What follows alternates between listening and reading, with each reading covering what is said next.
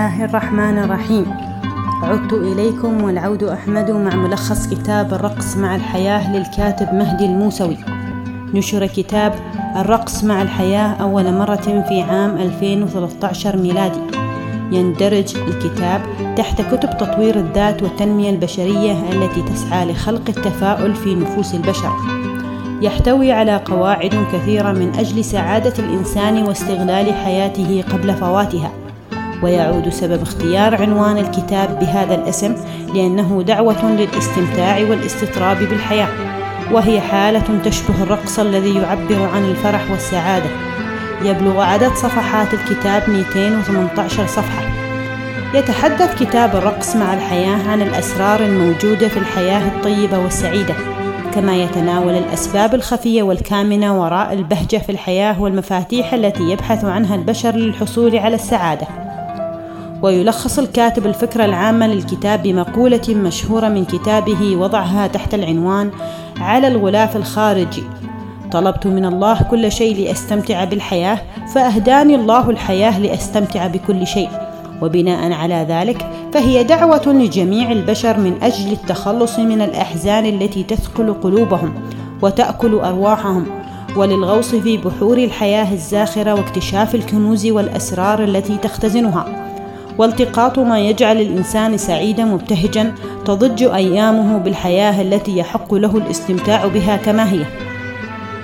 ويمثل ملخص كتاب الرقص مع الحياة رسالة لكل إنسان على وجه الأرض يمضي حياته في جهد وتعب وكفاح مستمر سعيا لبلوغ المتعة الحقيقية التي يطمح إليها وبحثا عن الراحة التي يعتقد أنها نقطة في نهاية. ذلك التعب والجهد ولكن الزمن يمضي وقطار الحياة أسرع مما يظن المرء وتوشك مسيرته على الانتهاء والإنسان يتنقل بين محطات تلك الرحلة ساعيا وراء السعادة دون الوصول إليها. غير أن المغزى من وراء ذلك أن القطار أي الحياة نفسها هي السعادة الحقيقية التي يجب على الإنسان أن يستغل كل لحظة منها للشعور بالمتعة والسعادة الحقيقية.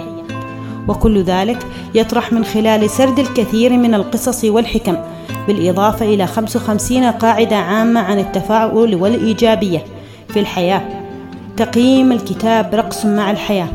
لماذا ينتقد البعض كتاب الرقص مع الحياة رغم أن البعض يرى في كتاب الرقص مع الحياة حكمة عظيمة مسكوبة بأسلوب يعتمد البساطة وينطوي على جمال كبير؟ وأنه يؤثر إلى حد بعيد في نفوس الكثير من الناس ويزرع فيهم الشعور بالإيجابية والتفاؤل. إلا أن الكثيرين أيضا انتقدوا الكتاب بشدة لأنهم يعتقدون أنه مثل كثيرا من كتب التنمية البشرية وتطوير الذات التي تشير إلى الأمور بعيدا عن الواقع ولا تمت له بأية صلة. وتنسج ما فيه على الوهم الجميل والأمل المخدر الذي لا يرتكز إلى أساس واقعي.